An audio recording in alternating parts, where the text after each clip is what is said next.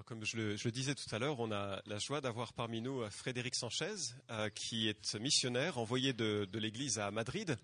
Et comme il était de passage, qu'il a vu de la lumière et qu'il est entré, je lui ai proposé de venir un peu partager ce qu'il vit sur Madrid, et puis une petite exhortation, peut-être se présenter un peu, présenter ta famille. En tous les cas, on est très reconnaissant de t'avoir, c'est trop rare, donc c'est pour nous un privilège. Et puis aussi, on a sa famille qui est venue. Je peux vous demander juste, vous, voilà la raison de cette personne. Donc, ils sont venus de Grenoble pour le voir. Bienvenue en tout cas. Fred ? Je ne sais pas comment on dit bienvenue en espagnol, hein, Matthieu ? Bienvenido ? Si, voilà. Ok. C'est trop chouette d'être avec vous. Merci de m'accueillir. Et...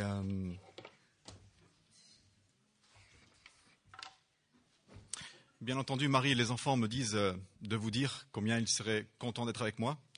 Mais vous savez que ce n'est pas toujours possible et facile. Donc, ils vous aiment. Et vous nous manquez. Je ne dis pas le local nous manque. Non, c'est important. L'église nous manque, le corps nous manque. Je vais partager un petit peu ce temps que vous m'accordez avec vous en deux parties. Je veux dire que j'aimerais juste vous présenter un petit peu notre situation en Espagne, comment on voit Marie, les enfants, et puis quels sont nos axes, en fait, nos grands axes de travail. Et ensuite, si Dieu le permet, juste un encouragement pour l'Église. Je suis content aussi devant mes parents. Enfin, il faut que je le dise quand même. Honorer ses parents, c'est aussi leur dire combien on les aime, combien on les reconnaissant pour le sens qu'ils ont donné à nos vies, non ? Vous tous qui êtes là, vous les jeunes, qui avez des parents qui croient au Seigneur, qui ont confié leur vie au Seigneur, soyez reconnaissants qu'ils vous donnent cette impulsion vers la foi, cet encouragement à croire en un Dieu vivant. Merci. J'aimerais qu'on continue à chanter encore et encore. Bon. Donc je m'appelle Fred Sanchez. C'est étonnant parce que, c'est touchant en fait, parce que ça fait très longtemps finalement que je suis pas venu, plus longtemps que je ne le pensais. Et donc vous que je revois, je suis tellement heureux. Et puis il y en a plein que je connais pas. Mais ça c'est bon signe, non ? Ça c'est bon signe de voir l'église qui grandit. Que Dieu bénisse cette assemblée. Marie donc, ma femme, a travaillé cette année et elle, en tant qu'institutrice au lycée français de Madrid. Dieu a permis qu'elle puisse obtenir ce poste et aussi permis qu'en fait que ce poste soit reconduit l'année prochaine. Donc nous sommes très reconnaissants pour cela. Elle a été très courageuse, elle a beaucoup travaillé et tous les parents en fait de ses enfants de 4-5 ans dont elle s'est occupée étaient reconnaissants d'avoir une maîtresse comme elle. Donc j'aimerais dire, je suis fier de ma femme. Enfin. Peut-être elle serait là, je n'oserais pas le dire, mais ouais, vraiment. Elle met d'un soutien profond, vraiment. Et Dieu a pourvu un travail, et vous savez, en fait, plus qu'un travail. Parce qu'il a pourvu, en fait, pour Marie, une source d'équilibre, d'intégration dans la société espagnole. Mais aussi un moyen, en fait, de rentrer en contact, en relation avec des amis, avec des personnes. Parce que c'est ça tout l'objet de notre travail. Nous mettre en relation avec des âmes. Et le travail de Marie est un formidable moyen, en fait, que Dieu nous a accordé pour cela. Chérine, notre fille aînée, est actuellement à la maison, donc à Madrid. Alors, ce n'était pas prévu que je vienne, et puis Chérine est arrivée avant moi. Alors, je lui dis, Chérine, est-ce que tu... Je ne voulais pas, en fait, elle pense qu'évidemment, quand elle vient, je m'en vais, tu sais. Alors, je lui téléphonais avant qu'elle vienne, je lui dis, Chérine, tu me donnes la permission de venir à Lyon pendant que toi, tu viens nous voir à Madrid ? Elle m'a dit « Oui, papa ». Elle est en quatrième année, enfin elle va rentrer normalement en quatrième année d'architecture à l'école d'archi à Grenoble. Et elle va bien. Priez pour elle, pour sa foi, pour sa compréhension de Dieu. Une cohérence dans sa vie aussi par rapport à cette foi. Notre fils Pablo part finalement à Dublin. Dès la rentrée, là, pour un an. Il va dans une école irlandaise avec une section européenne. Et on a pensé, en fait, que pour lui, ce serait un enrichissement linguistique, culturel, spirituel, de vivre une expérience comme ça, loin des parents, mais pas seulement. dans une culture en fait différente, un système d'enseignement différent. Il est heureux de partir, super motivé. 2 jours avant en fait de la date limite, il était inscrit dans une école, il nous fallait trouver une famille d'accueil. Et 2 jours avant en fait, Dieu a permis en fait, et a pourvu à une famille qui habite à 700 mètres de l'école. Moi, je suis passé par le monde entier en fait, par les contacts, vous savez, ouais, priez, vous ne connaissez pas des missionnaires qui pourraient trouver. Et finalement en fait, Dieu me met à cœur un frère de cette assemblée Pador, auquel j'avais jamais pensé. C'est drôle. Et le dimanche avant, Seigneur me met son nom, on est dans l'esprit. Fred, mais t'as pensé à Pador? Non. Incroyable. Je l'appelle, il me dit, mais mon meilleur ami, mon plus cher frère, il habite dans le même quartier, en fait, que les deux, dans la même zone, en fait, où Pablo est inscrit. Bref, il l'appelle, et puis 3 jours après, on recevait une réponse favorable. Zoé et Lola, en fait, vont bien, elles sont contentes que leur frère part, parce qu'elles vont hériter d'une chambre, et elles auront une chambre chacune. Elles sont trop, ces filles. Chacune passe en fait, de leur classe respective, Zoé en 3e, Lola en 4e. C'est touchant hein, devant les enfants. Quand je vous vois, quand je vois les enfants de Florent et puis vos enfants, si grands déjà.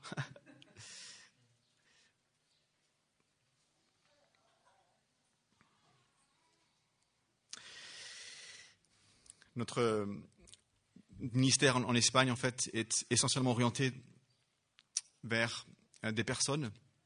On croit en cette vision que si on veut investir pour longtemps, il faut investir dans des vies. Et alors c'est le moteur de nos réflexions, de nos prières. Comment s'approcher en fait de notre prochain, de nos prochains. Vous savez, pour la plupart en fait, que nous avons des réunions hebdomadaires qu'on appelait Matthieu 11. Donc ces réunions en fait poursuivent 2 buts. La première, c'est discipula auprès du noyau dur, c'est-à-dire que comportent Louis, David et Solange. Mais aussi, en fait, un lieu où on peut accueillir, et on souhaite accueillir nos amis, relations, pour leur permettre de découvrir l'Évangile. Au fil du temps, ça fait 6 ans quand même qu'on est en Espagne.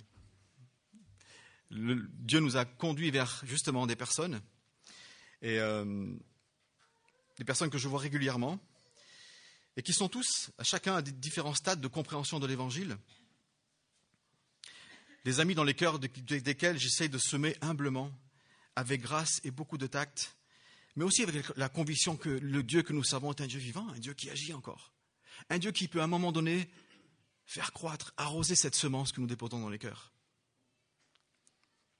et faire naître de nouveau.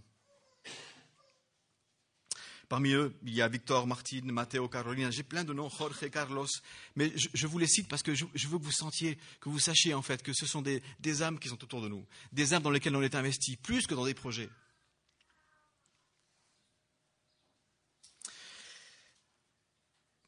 Et puisque ce sont des amis, comme je le dis, eh bien nous tâchons d'être des amis pour eux. Dans cette grande capitale qu'est Madrid, mais pas seulement là-bas, je sais, les gens semblent saturés en fait d'individualisme, d'égoïsme. On reste des heures connectés devant l'ordinateur et on ne sait plus comment communiquer vraiment. Et nous, on veut pas en passer du temps. On veut viser en fait la qualité de nos relations plus que la quantité de nos relations.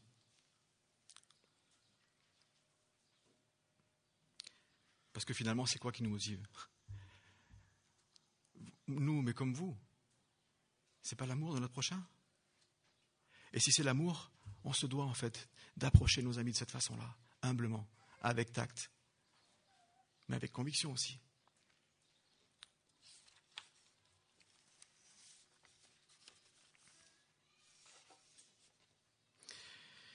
N'attends jamais le moment d'une grande action, j'aime bien ce dicton. N'attends jamais le moment d'une grande action, brille à l'endroit où tu te trouves. J'ai fini en fait de trop penser ou délirer à des grands projets. Je voulais que Madrid se convertisse. Je voulais que par mon ministère, en fait, des âmes viennent en masse au Seigneur. Mais c'est un petit peu l'élan de nos cœurs, enfin, voyez. Et c'est bien, quelque part.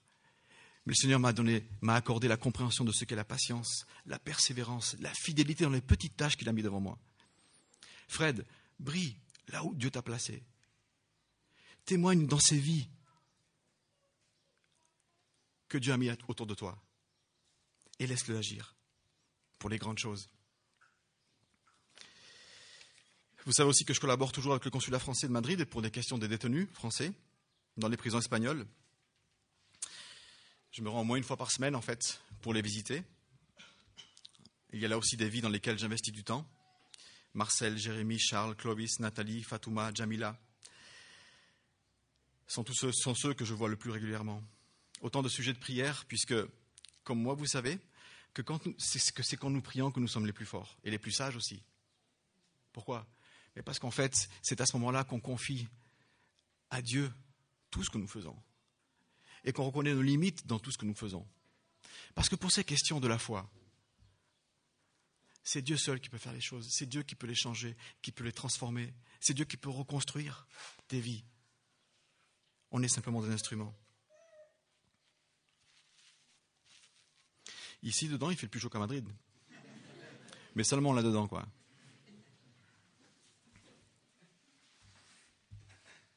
Nous sommes encouragés après 6 ans. Et vous savez, chaque année, en fait, on essaie de faire un peu le point, en fait, avec les enfants. Bon, qu'est-ce qu'on fait, les enfants ? Comment Dieu nous conduit ? On reste en Espagne ? Qu'est-ce que vous en pensez ? Et d'année en année, en fait, on voit Dieu placer dans nos cœurs et dans celui de nos enfants aussi, cette assurance, cette conviction qu'en fait, on est là où il nous a appelés. Et que notre responsabilité, c'est d'accomplir ces petites tâches, jour après jour. Dieu nous a accordé la grâce, en fait, que nos enfants s'épanouissent, et des amis, de très bons amis.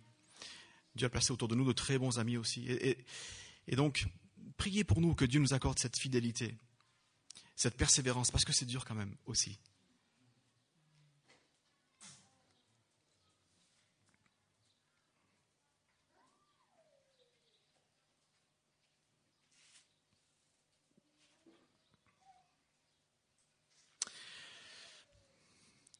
Et je parlais de la prière, mais vous savez, quand on prie, parfois, c'est finalement Dieu est capable de choses surprenantes. Et dans le cas de mon ministère, en fait, dans les prisons, pendant 9 mois, j'ai suivi en fait 2 jeunes, 19 et 20 ans, 2 jeunes juifs, que j'ai visités régulièrement. Et très tôt, il s'est avéré qu'en fait, des deux, il y en avait un innocent et l'autre était coupable. En fait, celui qui était coupable avait embarqué son ami dans une affaire grave, en fait, de trafic de drogue. Et donc, les deux se retrouvent en prison, l'un innocent et l'autre coupable. L'avocat, en fait, de la partie civile demandait 9 ans pour les deux, une peine très lourde. Et le jugement, en fait, arrivait et puis... Et je les ai préparés, en fait, l'un et l'autre, parce qu'évidemment, pendant ces 9 mois, je leur ai parlé du Dieu de la Bible, d'accord ? Et évidemment, il y avait avec les deux, cette difficulté à comprendre, en fait, l'identité du Messie, d'accord ? Est-ce que le Messie annoncé est celui qui est réellement venu ? Bon, vous savez. Et pendant longtemps, j'ai partagé avec eux ces questions, ces versets, ces prophéties. Et plus le jugement arrivait, plus, en fait, ensemble, on s'est entendu pour prier que ce Dieu-là, auquel on croyait ensemble, interviennent pour que l'innocence de Jonathan soit reconnue. Le matin du jugement, je priais parce que son avocat et la famille de Jonathan m'avaient demandé en fait de témoigner. Et donc je révisais un petit peu ces notes et puis je priais, je dis Seigneur, révèle-toi aujourd'hui, révèle-toi au travers de ce jugement-là. Et le Seigneur m'a mis à cœur ce passage du psaume 37.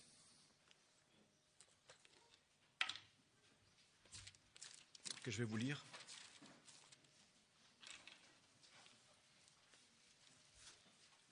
Remets ton sort à l'Éternel, confie-toi en lui, et c'est lui qui agira. Il fera paraître ta justice comme la lumière, et ton droit comme le soleil à son midi. Quand j'ai lu ce passage, j'ai dit « Seigneur, en fait, je prie qu'aujourd'hui, effectivement, tu fasses paraître la justice au sein de ce jugement-là. Et que Jonathan soit réellement reconnu au sang comme il l'est. » Après la plaidoirie de Louis, parce que c'est Louis qui défendait, Louis ce frère en fait, qui s'est tourné vers le Seigneur il y a quelques mois, qui est avocat aujourd'hui. Après sa plaidoirie, après mon témoignage sur ma conviction en fait de l'innocence de Jonathan, alors que seulement un douanier sur les deux a pu témoigner, Parce que dans ces cas-là, en fait, les données qui arrêtent, les individus témoignent. Et celui qui était le plus convaincu de la culpabilité de Jonathan, il n'a pas pu témoigner. On ne l'a pas laissé rentrer. Le juge a dit c'est pas la peine, il y en a un qui a témoigné, c'est pareil. Alors que les deux étaient convoqués. Et enfin, le dernier mot de l'avocat de la partie civile qui dit « Finalement, après tout ce que j'ai entendu, je demande pour Jérémie une peine de 9 ans. Et pour Jonathan, l'avocat de la partie civile, son rôle, c'est d'accuser, en fait. Il défend l'État et il doit accuser, il doit condamner, en fait. Hein. Il dit donc « Jérémie, on va le condamner à 9 ans, parce qu'effectivement, il est coupable. Et pour Jonathan, je n'ai pas assez d'éléments de culpabilité. Et donc, je me remets à vous, les juges, pour en décider. »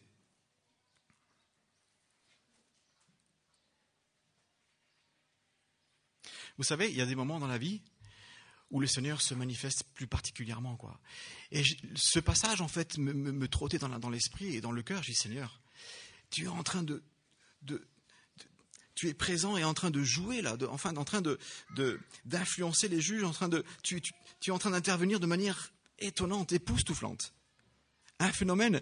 Vous savez, j'ai eu presque envie, en fait, comme Moïse, de m'enlever les chaussures au sein de ce tribunal, vraiment. Je dis, c'est pas, mais c'est parce que c'est une situation inespérée. Qu'un avocat comme ça dise, mais moi, je sais pas, finalement, j'ai pas de quoi accuser. Que ce douanier ne puisse pas rentrer alors qu'il était convoqué. Que Dieu m'accorde toute la liberté pour dire à ces juges, croyez-moi, ces jeunes, je les ai vus le premier soir où ils sont rentrés en prison. Et l'un a reconnu sa faute et l'autre m'a dit qu'il était innocent. Et ma conviction en tant qu'homme de Dieu, c'est qu'il est effectivement innocent. Mais s'ils m'ont cru, c'est pas parce que j'étais là avec une force de persuasion incroyable, c'est pas ça. S'ils m'ont cru, c'est parce que Dieu est intervenu. Le soir à 19h, Jonathan me téléphonait de la prison, me dit Fred, je suis dehors là, tu viens me chercher?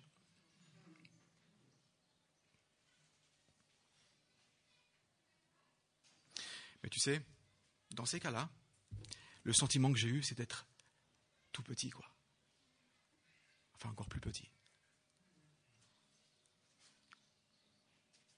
Complètement impressionné.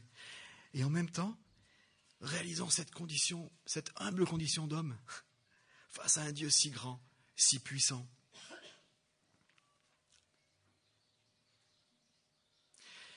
Mais aussi, tu te sens exposé, en fait. Quand Dieu se révèle comme ça, dans sa grâce, sans aucun mérite, tu te sens exposé, en fait, à la sainteté de Dieu.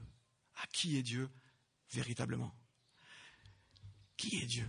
Auquel Dieu tu crois? De quel Dieu on t'a parlé? J'étais bouleversé. Mais quand tu es confronté à cette sainteté de Dieu, cette sainteté met la lumière aussi dans ta vie et dans tous ces coins et recoins en fait, de ta vie, de tes pensées, de tes motivations, de tes actions, qui ne sont pas toujours très, très clean, très nettes. Tu sais, si j'avais pu écrire un chant ce jour-là, c'était pas plus près de toi, Seigneur, c'est plus loin de moi, Seigneur. Parce que c'est pas supportable, presque. Tu comprends? Parce que ce Dieu-là, s'il se révèle, quand il veut se révéler, c'est pas supportable. Nous, pour nous, simples créatures, de faire face à ce Dieu créateur, souverain, tout-puissant, maître de tout, de ma vie, de ta vie.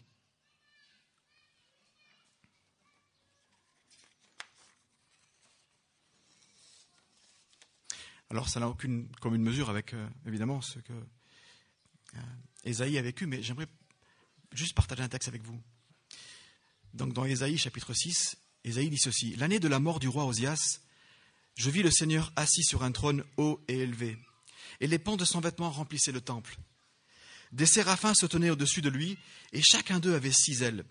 De 2, ils couvraient leur face, de 2, ils couvraient leurs pieds, et de 2, ils volaient. » Écoute, ils criaient l'un à l'autre, « Saint, Saint, Saint, et l'Éternel des armées. Toute la terre est pleine de sa gloire. Les fondements des seuils furent ébranlés par la voix de celui qui criait, et la maison fut remplie de fumée. » Ça m'a fait remarquer qu'en fait, que dans la parole, je pense, si j'ai bien... Il y a un seul attribut de Dieu, en fait, qui est répété comme ça 3 fois. Saint, saint, saint. Jamais on lit Dieu est amour, amour, amour, ou Dieu est justice, justice, justice. Enfin, une seule fois, et pour ce seul attribut, on dit que Dieu est saint. Saint, saint. Mais cette répétition, elle n'est pas le fruit du hasard, bien évidemment, bien entendu. Cette insistance, c'est pour insister sur un attribut, un caractère de Dieu qui est essentiel, qui est fondamental. Notre Dieu est saint.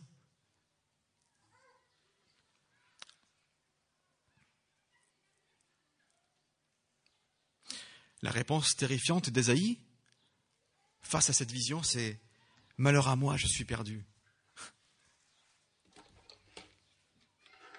À ce moment-là, Esaïe a eu une compréhension nouvelle et radicale du péché et de son péché. Normalement, Dieu nous révèle notre péché de manière graduelle, et heureusement. Dans sa grâce, en fait, il nous conduit pas à pas. Il nous révèle qui nous sommes vraiment, de manière équilibrée et gracieuse. Pour Esaïe, ça a été brutal, ça a été subi.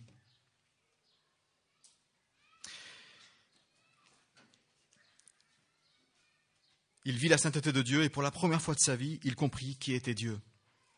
Vraiment. Mais aussi pour la première fois de sa vie, il comprit qui il était lui devant ce Dieu saint. La question la plus importante pour ma vie, pour notre vie, c'est je dois chercher à comprendre qui est ce Dieu-là. Qui est Dieu vraiment et qui je suis face à ce Dieu-là.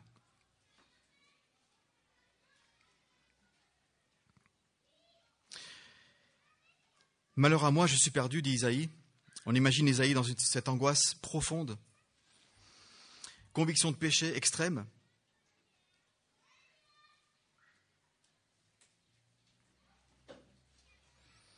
Celle d'un homme pécheur confronté à un Dieu saint, un Dieu qui se révèle dans toute sa grandeur.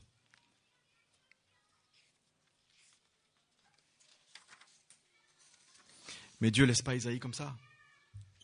Tu sais, Dieu ne laisse pas Esaïe comme ça, avec ce sentiment de culpabilité, de conviction de péché. Il lui révèle cela, et aussitôt après,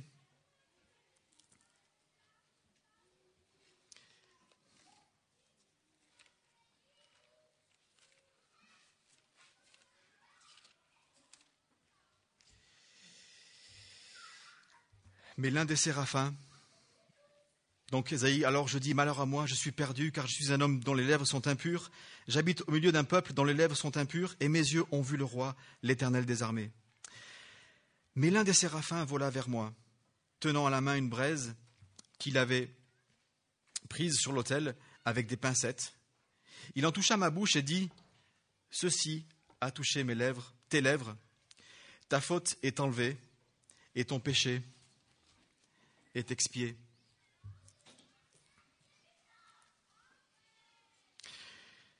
Ce Dieu saint est aussi un Dieu de grâce. Ce Dieu tout-puissant est aussi un Dieu de grâce. Il envoya un séraphin vers Esaïe avec un charbon qu'il a pris avec des pincettes, parce que même pour le séraphin, il risquait de se brûler. C'est drôle. Il l'appliqua sur les lèvres d'Esaïe. Tu imagines cette image ? Le charbon ardent appliqué sur les lèvres d'Esaïe. Tu vois la souffrance, la douleur en fait qui s'en est suivie. Il en toucha la bouche et dit « Ceci a touché tes lèvres, ta faute est enlevée, ton péché est expié. » Par le moyen de cette intervention divine, douloureuse, de cette miséricorde sévère, Esaïe expérimente le pardon, la purification de son péché. J'ai réalisé le soir de la liberté de Jonathan, une chose que j'aurais dû réaliser plus tôt, que l'expression magistrale, la plus puissante expression de la sainteté de Dieu, c'est la croix.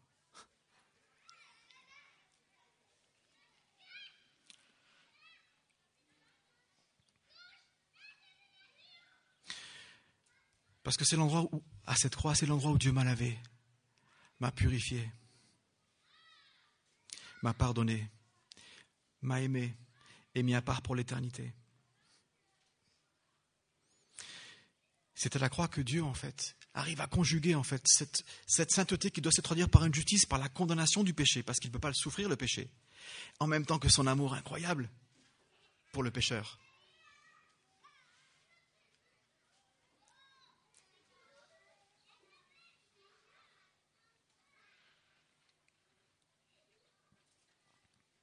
Sa justice l'oblige à punir le pécheur que j'étais, mais elle est inséparable de son amour qui tâche de le sauver en faisant mourir Jésus à notre place.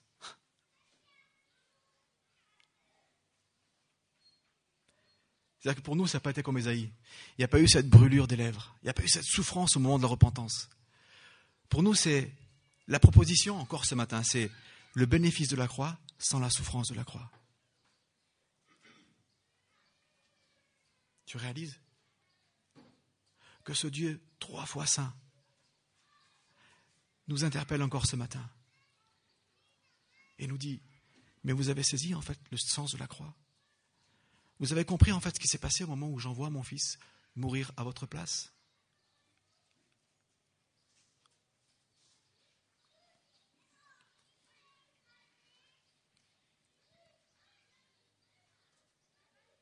Quand je pense à ces moqueries, en fait, finalement, de Jésus, vous savez qu'au moment où il était sur la croix, dans Matthieu, tu sais, je te partage ça parce que quand tu penses à des missionnaires qui sont dans le ministère, ne fais pas d'eux des grands hommes de Dieu, enfin, forcément. Hein. Je veux dire par là que je te partage un peu mon cœur, en fait, ce que Dieu m'a révélé, parce que effectivement, en fait, ça influence mon quotidien, tu comprends ? Ça influence ma compréhension de qui est Dieu. Ça influence mon regard que je porte sur mon prochain, mon amour, mon désir de les toucher avec l'Évangile.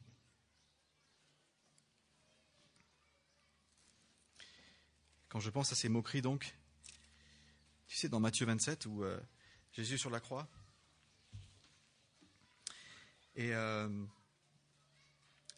donc, chapitre 27, verset 39, les passants blasphémaient contre lui et secouaient la tête en disant « Toi qui détruis le temple et qui le rebâtis en 3 jours, sauve-toi toi-même. Si tu es le Fils de Dieu, descends de la croix. » Ou les principaux sacrificateurs, avec les scribes et les anciens qui se moquaient aussi de lui et disaient « Il a sauvé les autres et il ne peut se sauver lui-même. Il est le roi d'Israël, qu'il descende de la croix et nous croira en lui. » T'imagines un petit peu ? L'incompréhension de ce que Dieu était en train d'entreprendre, en fait, à ce moment-là. De l'impact, en fait, que ça avait pour l'humanité, pour chacune de nos vies, que Christ soit sur cette croix et qu'il n'en est pas descendu.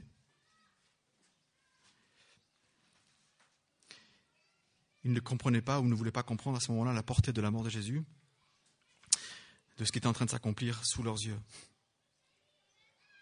Mais qu'est-ce que tu dis, toi, de cette croix ?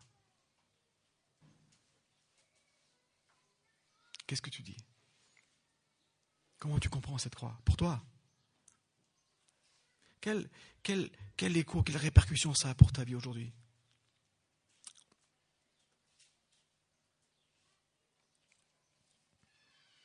Moi, ça m'a bouleversé.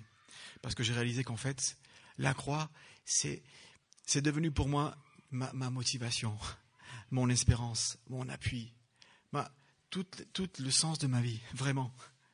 Mais pourquoi ? Mais parce que c'est la croix qui a fait de moi ce que je suis aujourd'hui. Parce que c'est la croix qui rend possible le pardon de nos péchés.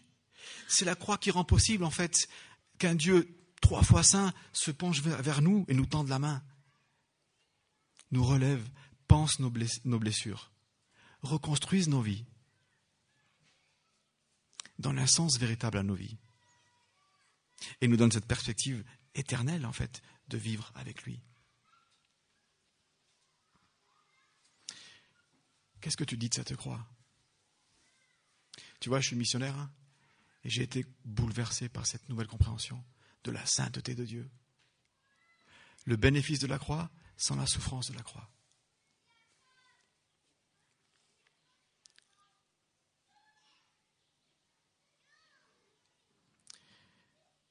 Je prie que cette croix nous saisisse le cœur, au point de désirer toujours mieux connaître Dieu. pour ainsi toujours mieux nous connaître. Et donc chercher toujours plus à connaître Dieu. Parce qu'il y a une chose fondamentale. Au plus on va s'approcher de Dieu, au mieux on va chercher à le connaître, au mieux on va le comprendre, au mieux on va saisir combien nous ne méritions pas en fait qu'il s'intéresse à nous. Au plus on va saisir qu'on n'est pas en fait comme le diable a suggéré. Tu sais, dans la Genèse, vous serez comme des dieux. Quand il laissait entendre à Adam et Ève, mais le plan de Dieu pour vous, non, c'est pas, ça ne va pas être super. Moi, j'ai un plan encore mieux pour vous. Dieu, vous vous privez de quelque chose de bien. Écoutez-moi et vous serez comme des dieux. Quand tu te confrontes à ce Dieu saint, à qui est Dieu véritablement, tu te sens petit et en même temps très grand. Parce que Dieu s'est intéressé à toi. Parce que Dieu t'a aimé au point d'envoyer son Fils mourir sur la croix. Qu'est-ce que tu dis face à cette croix ?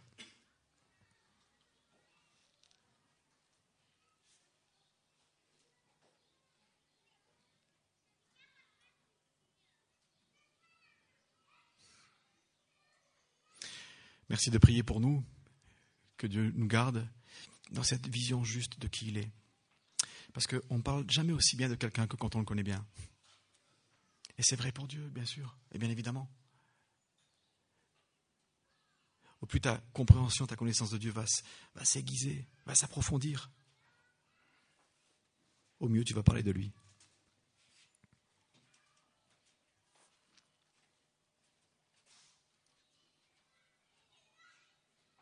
Il y aurait tellement de choses que j'aimerais vous dire encore.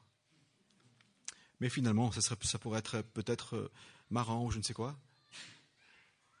Mais pas édifiant forcément. Pas édifiant. Je veux que tu retiennes de mon passage cette idée que Dieu est 3 fois saint. Et que ce Dieu-là, il s'est intéressé à toi, ou il veut s'intéresser à toi. Il aspire à te rencontrer.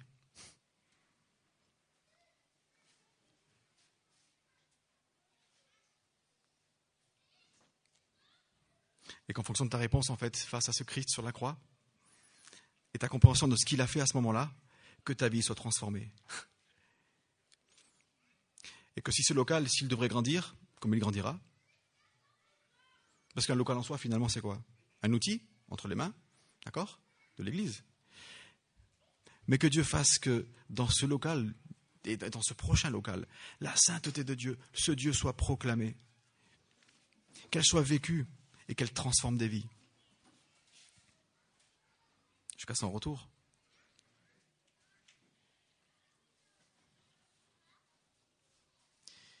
Je reste à vos dispositions, évidemment, après le culte, si vous voulez qu'on parle.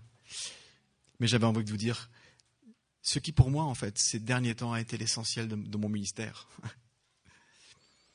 Nouvelle compréhension de Dieu, sa sainteté, ma petitesse devant lui, et la beauté de son pardon. De sa grâce, de son amour. Et je peux vous dire que, en termes de motivation, il n'y a rien qui t'arrête après. Il n'y a rien qui t'arrête.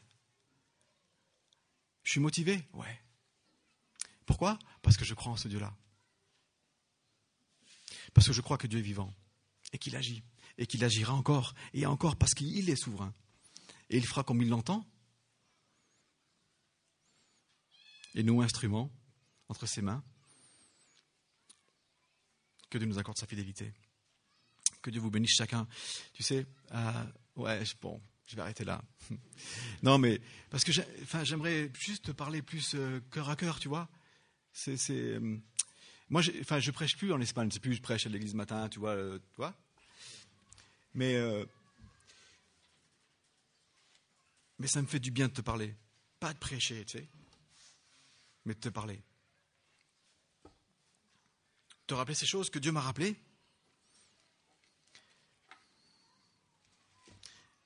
Et t'encourage à aller de l'avant. Allez voir, que Dieu bénisse, il faut que je parte quand même. La prochaine fois, je tâcherai de revenir avec Marie et les enfants. Donc soyez là. À l'abri vous voir. Hein. À bientôt.